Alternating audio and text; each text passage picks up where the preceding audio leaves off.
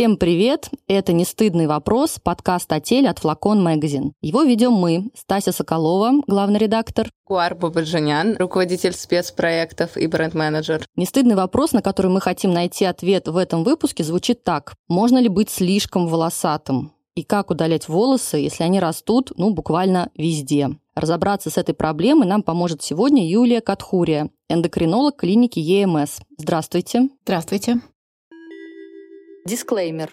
Перед употреблением препаратов, которые будут названы в этом выпуске, проконсультируйтесь у врача. Для начала надо признаться, рассказать свою историю. Я там несколько лет назад сделала, мне кажется, 3-4 лазера и достигла такого состояния, когда я прихожу на ваксинг и не слышу от косметологов «какой кошмар». То есть я стала достаточно нормально для того, чтобы проходить обычную процедуру удаления волос. Мне кажется, это довольно забавно, это как грустная, э, смешная шутка. Э, Гуар, скажи, у тебя было такое когда-то?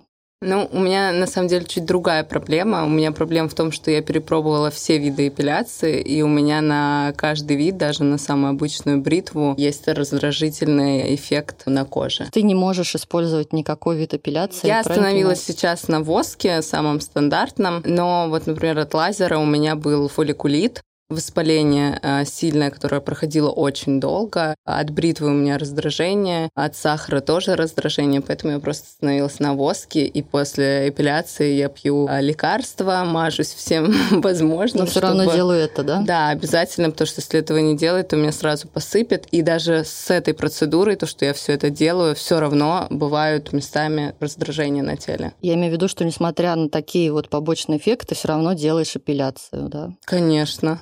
Я вот помню Ким Кардашьян, а, и не, хочу, не хочется сразу, конечно, переходить на эти этнические дела, но я помню, Ким Кардашьян как-то писала или говорила, что все таки я армянская женщина, и я эпилируюсь везде. Вот скажи про свою ситуацию. Мне чуть-чуть повезло, потому что я армянская женщина, причем чистокровная, но волосы у меня не супер темные. То есть у меня волосы есть вообще на всем теле, даже на ушах, но они светлые. И вот единственное темные волосы на ногах, на подмышках и в бикини. Ну вот эти светлые у тебя волосы пушковые, ты их не трогаешь? Нет, иначе я бы тогда должна была просто вся эпилироваться просто. А почему ты руки тогда эпилируешь? У меня был очень жесткий комплекс. С детства на руках были прям длинные черные черные черные волосы, и меня чмырили прям в школе, я помню это, и меня мама где-то, наверное, лет в 13 просто отвела на эпиляцию, на... тогда сахарная эпиляция была, и убрала мне эти волосы, и я наконец смогла носить футболки, потому что до этого я не носила.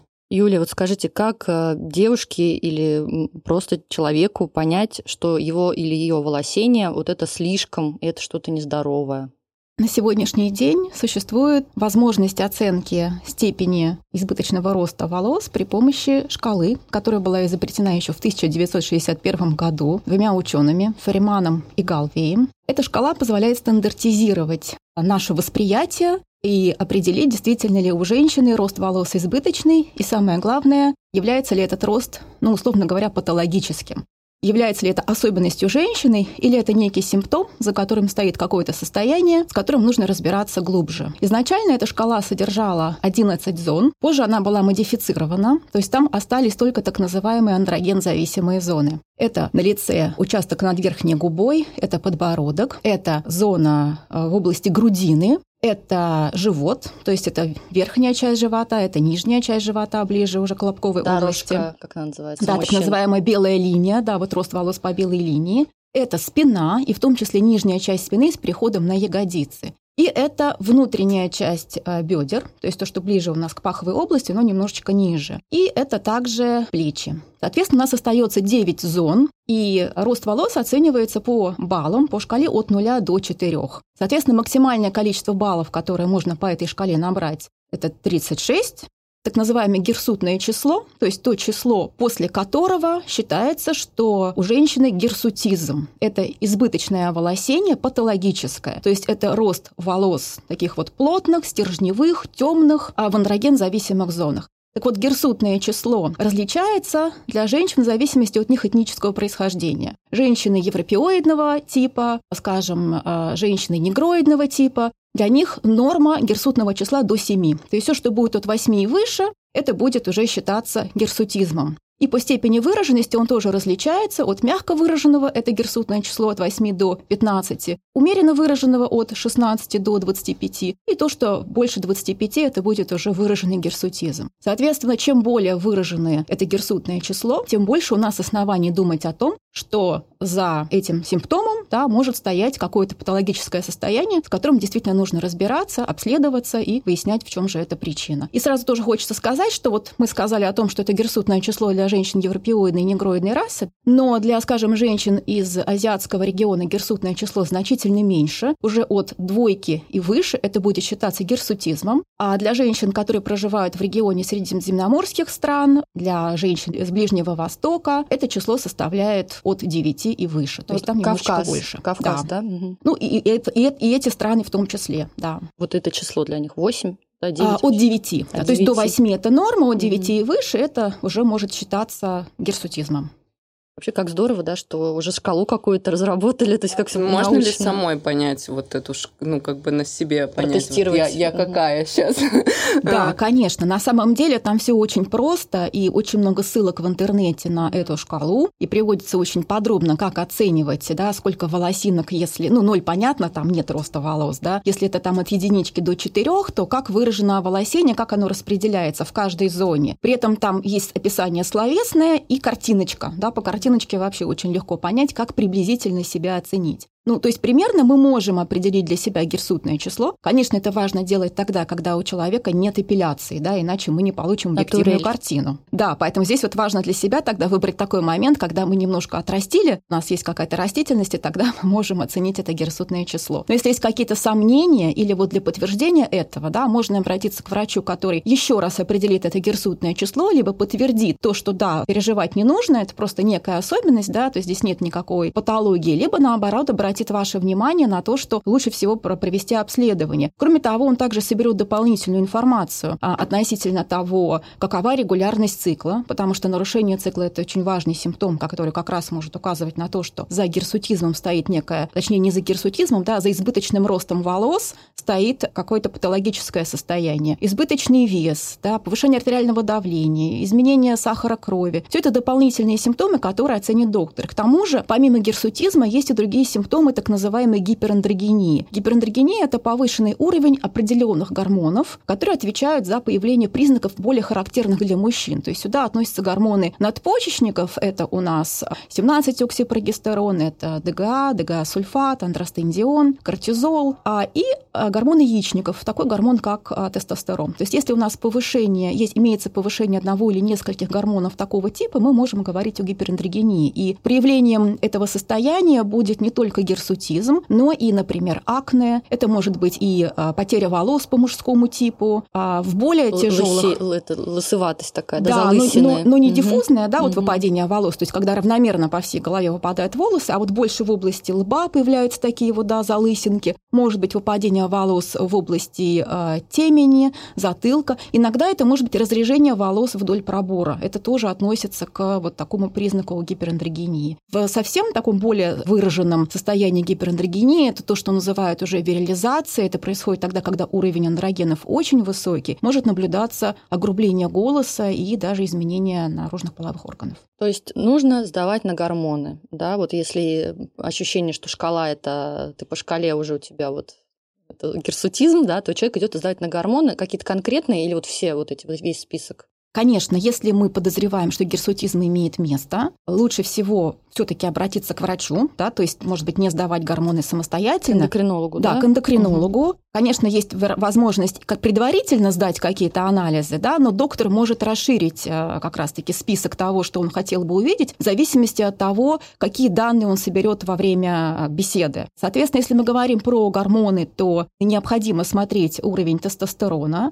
уровень 17-оксипрогестерона, Дополнительно смотрят эстрадиол, ФСГ, пролактин и ТТГ. К этому иногда добавляют дегидроэпиандростерон сульфат, андростендион, кортизол, но это зависит от того, какие особенности доктор увидит или услышит во время беседы. Кроме того, еще одним важным моментом является то, принимает ли человек некоторые препараты, которые тоже могут приводить к развитию либо гипертрихоза, либо гирсутизма. Здесь нужно сказать, что есть несколько видов избыточного роста волос. Про гирсутизм мы уже сказали, да, что это характерные волосы в андроген-зависимых зонах. Гипертрихоз – это избыточный рост пушковых волос. Вот то, о чем мы говорили в начале с Гуар, да. То есть, может быть, сразу два диагноза. Да, та самая частая а, неприятность, которая волнует женщину, это вот избыточный рост волос, которые могут быть действительно и темными, и длинными, но не стержневыми в области голени или предплечий. Вот это гипертрихоз. А вот есть... на ушах, на даже, ну, все равно над губой очень много пушковые волосы такие прям, на, на подбородке, на щеках, я знаю. Да, если это пушковые волосы, мы называем это гипертрихоз. Есть еще понятие нежелательные волосы. В всяком случае, в англоязычной литературе. И в журналах глянцевых тоже мы да, это так Да, вот это нежелательные волосы. Это чаще всего речь идет о волосах на лице, которые либо находятся не в андроген-зависимых зонах, либо если в андроген-зависимых, то это все таки пушковые волосы. Но от них, да, хочется избавиться, потому что это лицо, это действительно мешает. И есть еще такое понятие, как ланунга. Это тоже похоже на пушковые волосы. Это то, что а, мы, мы видим у новорожденных. Такой угу. вот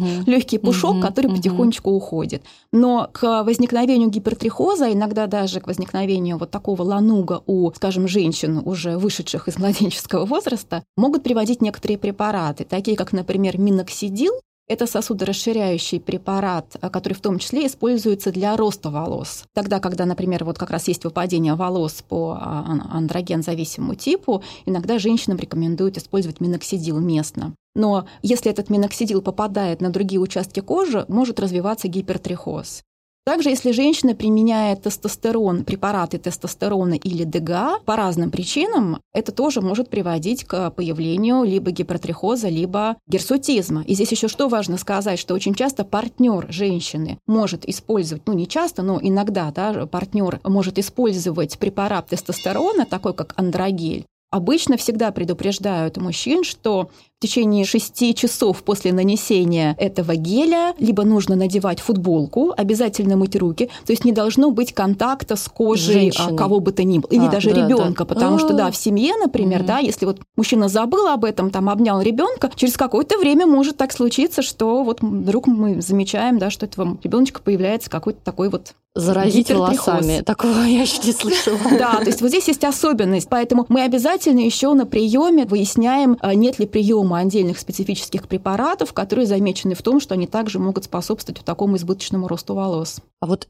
если, например, да, женщина сдала эти анализы и начали корректировать, очевидно, медикаментами, да, ее вот этот гормональный фон, потому что есть там повышенные там, вот это андрогены и так далее. Угу. Прям возьмут и перестанут расти волосы в некоторых местах? Конечно, нет. Здесь надо сказать, что вообще 80% причин герсутизма – это такое состояние, как синдром поликистозных яичников и примерно от 1 там, до 15% приходится на другое состояние, которое связано уже с надпочечниками, то, что называется врожденная дисфункция коры надпочечников. И в том случае, если мы выявляем это состояние, достаточно часто рекомендуется прием оральных контрацептивов с антиандрогенным эффектом. Но для того, чтобы этот эффект как-то развернулся в полную силу и мы увидели результат, принимать нужно не менее 6 месяцев. То есть это происходит довольно долго. И, конечно, мой результат этот э, происходит очень постепенно, то есть мы видим потихонечку возникающие истончения волос, они становятся более редкими. Тем не менее, параллельно до того, как этот результат появится, конечно, в общем, рекомендуют использовать какие-то методы эпиляции, но потихонечку совместными усилиями можно свести проблему избыточного роста на нет. Но какие-то отдельные волосы будут появляться, э, скорее всего, да, то есть какого-то полного исчезновения волос мы не увидим, но это будет значительно менее выраженная а, картина, и и, соответственно, эпиляция будет проходить намного легче, и возможно, что она станет более редкой.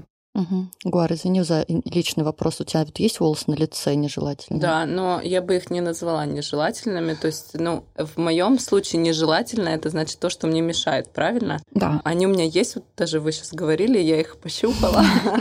Есть. Есть пушковые волосы, я их чувствую, но они мне не мешают. Ну, то есть я не могу сказать, что мне вот прям какой-то дискомфорт. Ну, то есть усиков у тебя нет? Есть, они светлые, ты а, можешь даже Тебе посмотреть. повезло. Ну, то есть они светлые у тебя от природы? Да, они пушковые от природы. И были в подростковом возрасте моменты, когда я думала делать что-то, А потом я поняла, что они просто станут грубее, темнее, и лучше вообще их не трогать. И у меня вообще нет комплекса по поводу того, что у меня есть волосы там на лице или есть светлые усики. Ты самая везучая армянская девушка, которую я знаю.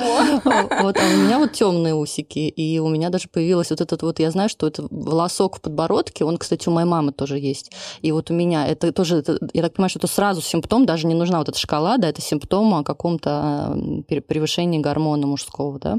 Это не обязательно может быть так, но, во-первых, если это какие-то прям единичные волоски в андроген-зависимых зонах, то это даже повод, если мы посчитаем герсутное число, мы не выйдем в это понятие герсутезом, да, угу. то есть это просто какие-то единичные волосы. Опять-таки, есть еще такое понятие, которое называется идиопатический герсутизм. Это когда по шкале Феримана Галвея все таки мы получаем достаточно высокое герсутное число, но при обследовании мы не выявляем никаких отклонений. И это может быть в связи с тем, что могут быть особенности чувствительности рецепторов к гормонам андрогенам. Чувствительность рецепторов может быть повышена, и тогда организм воспринимает на ну, нормальный обычный уровень гормонов как повышенный. А что это значит, что чувствительность повышена? Это не понимаю. Это значит, что э, у нас есть некий уровень гормона, который воспринимается рецептором, то есть это некий чувствительный участок в клетке, который воспринимает вот определенный уровень гормона. И есть некая норма, словно говоря, то, что называется референсом. Если гормон у нас в пределах референса,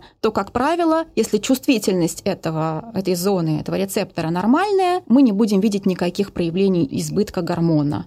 Но если чувствительность повышена, ну, можно это сравнить, наверное, с восприятием боли. Да, вот болевой порог. У кого-то он снижен, у кого-то он повышен. То есть мы можем прикоснуться к человеку легонечко, и кто-то этого не заметит, а другой вздрогнет и скажет, ой, ты мне сделал там больно. Вот примерно так же и с рецепторами. В зависимости от чувствительности рецептора обычный уровень гормона может восприниматься, ну, соответственно, как нормальный, если все в порядке, да, либо как повышенный, несмотря на то, что гормон находится в пределах референсного значения. Это вот может приводить к тому, что симптомы есть, но какой-то патологии, да, избыточной секреции гормонов при этом а, мы не видим. Но в этой ситуации все равно иногда рекомендуют прием контрацептивов, потому что снижение уровня гормона, пусть даже нормального, еще ниже, помогает обмануть рецептор. Да? То есть мы снижаем гормон, и тогда степень воздействия на рецептор уменьшается. Поэтому контрацептивы в этой ситуации тоже могут быть эффективны. Ну и мы возвращаемся к косметическим средствам, то есть эпиляция тоже. А все-таки можно, вот если женщина здорова, у нее все нормально с гормонами, ну вот она настолько ей мешает жить ее волосы, что вот просит ее полечить. Можно ее полечить, вот, чтобы снизить оволосение ее? Или вот вы прям скажете, это вредно, этого делать не нужно, если человек здоров? Ну, то есть мы имеем в виду, что у нее нет герсутизма, но субъективно да. ей не нравятся те волосы, да. которые она считает избыточными. И гормональный фон у нее здоровый, то есть у нее вот нет нечего корректировать. Можно mm-hmm. все-таки чуть полечить для психологического комфорта? Для психологического комфорта это действительно очень важно. Другой вопрос, насколько наше лечение будет эффективным, потому что если мы не видим роста волос в андроген-зависимых зонах, то лечение, например, при помощи контрацептивов может оказаться бессмысленным. Ей могут быть показаны контрацептивы контрацептивы в связи с другими состояниями какими-то, но если мы говорим именно о воздействии на андрогены, если мы не видим проявления этой гиперандрогении, то нам не на что будет влиять. Условно говоря, женщину с гипертрихозом мы можем ей дать контрацептив, но не для того, чтобы повлиять на гипертрихоз, потому что на это мы не повлияем, а, в общем-то, с другой совершенно целью. Поэтому, если говорить про лечение таких женщин, то э, это все-таки косметические методы, да. А вот мы очень часто в редакции обсуждаем волосы на груди, именно на участке вот э, сосков, mm-hmm. и мы даже писали материал, по-моему, об этом. Вот вы как эндокринолог можете сказать, это это норма или это ну тоже говорит о чем-то, что что-то не не так происходит в организме? Единичные волосы вокруг сосков могут быть, и они могут быть такими темными и стержневыми. Mm-hmm. Как правило, при гиперандрогении мы не видим того, что у нас зарастают именно соски, да, то есть это не характерный симптом. Поэтому mm-hmm. наличие каких-то единичных волосков э, это, в общем-то, не проблема. То есть мы можем... А их можно вырывать? Да, можно, конечно, можно.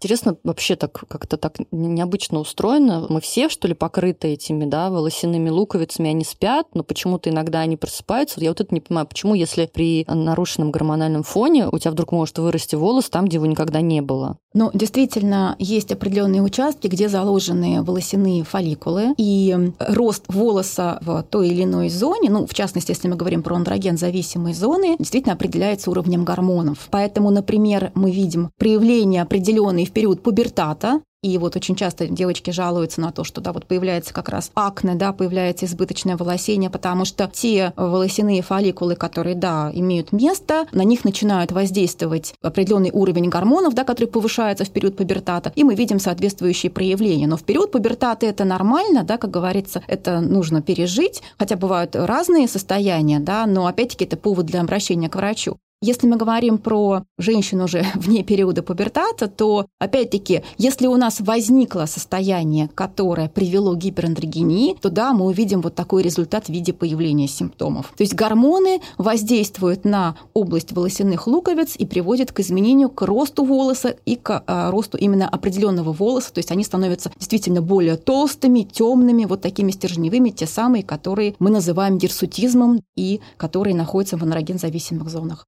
Если вы старше 20, и у вас есть прыщи или волосы, которые мешают вам жить, нужно к эндокринологу сходить. Да, если есть какие-то вопросы и что-то беспокоит, появляется вот такая симптоматика, конечно, можно сходить к эндокринологу, можно обратиться к гинекологу-эндокринологу, да, или к эндокринологу и гинекологу для того, чтобы разобраться в этом вопросе. И, соответственно, доктора смогут порекомендовать лечение, потому что иногда это и косметологическое лечение, это если мы уже говорим по поводу акне. Опять-таки, это могут быть контрацептивы, но в случае с акне косметолог или дерматолог может рекомендовать другие методы. Ну, мне кажется, что надо начать с гинеколога, да, потому что механически проще сложно вылечить, если они изнутри, да, если это нарушение какое-то в организме. Если у нас есть э, гормональный дисбаланс, то да, а местное лечение может не быть эффективным. Оно может немножечко приглушить проявление симптомов, но не убрать их совсем. С чем вообще чаще всего приходят к эндокринологу? чаще всего приходят с проблемами щитовидной железы и с избыточным весом.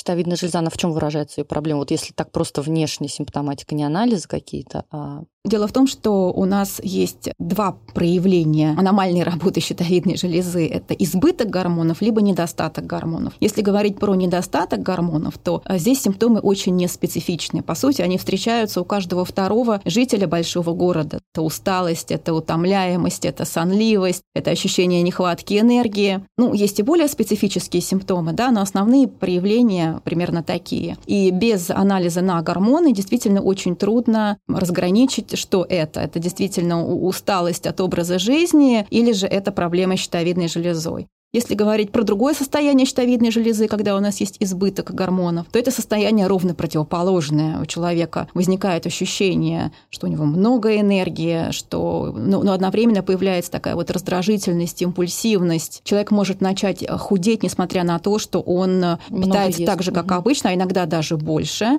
может возникнуть потливость, учащенное сердцебиение. Вот эти симптомы, они, в общем, тоже, да, должны насторожить и привести к врачу. Получается, к вам попадают уже только с анализами люди, да? То есть вы в первое окно не к вам идут наверное, с этими симптомами? Нет, не обязательно с анализами обращаются и именно просто с симптомами. То есть, да, бывает так, что направляет какой-то другой доктор, который обратил на это внимание, попросил сделать определенные анализы и уже по результатам направляет к эндокринологу. Но очень часто люди приходят просто по симптомам, и, соответственно, мы разбираемся и уже сдаем анализы. Я вот хочу про свой опыт на самом деле дополнить, что, Стась, ты говоришь, что типа сначала там гинекологу, потом эндокринологу. Я вот для себя эндокринолога своего личного открыла только полтора года назад. И я поняла, что теперь, ну, я к нему хожу на постоянной основе все эти полтора года, что теперь, когда у меня любая проблема, я сначала иду к эндокринологу, а потом уже к другим врачам. Потому что для меня эндокринолог, ну, вот просто в таком бытовом понятии, это врач, человек, который может тебя как раз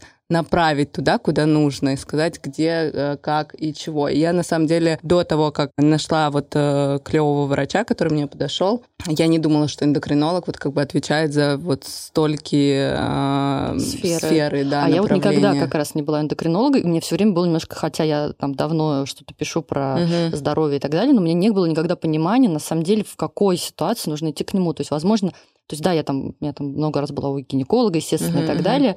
И у гинеколог все время направлял на гормоны. Но только вот сейчас у меня складывается на, на самом деле понимание, что вообще-то надо, было, вообще надо было к эндокринологу сходить. Да, вот у меня в голове это вот все, что про гормоны, это эндокринолог. И у меня как бы с эндокринологом именно вот такие отношения. Я изначально пришла, вот как вы сказали, по э, симптомам того, что у меня резко был набор веса, и у меня были проблемы и с кортизолом, и с инсулином. Волос, кстати, больше не стало, слава богу. Самая везучая армянская женщина.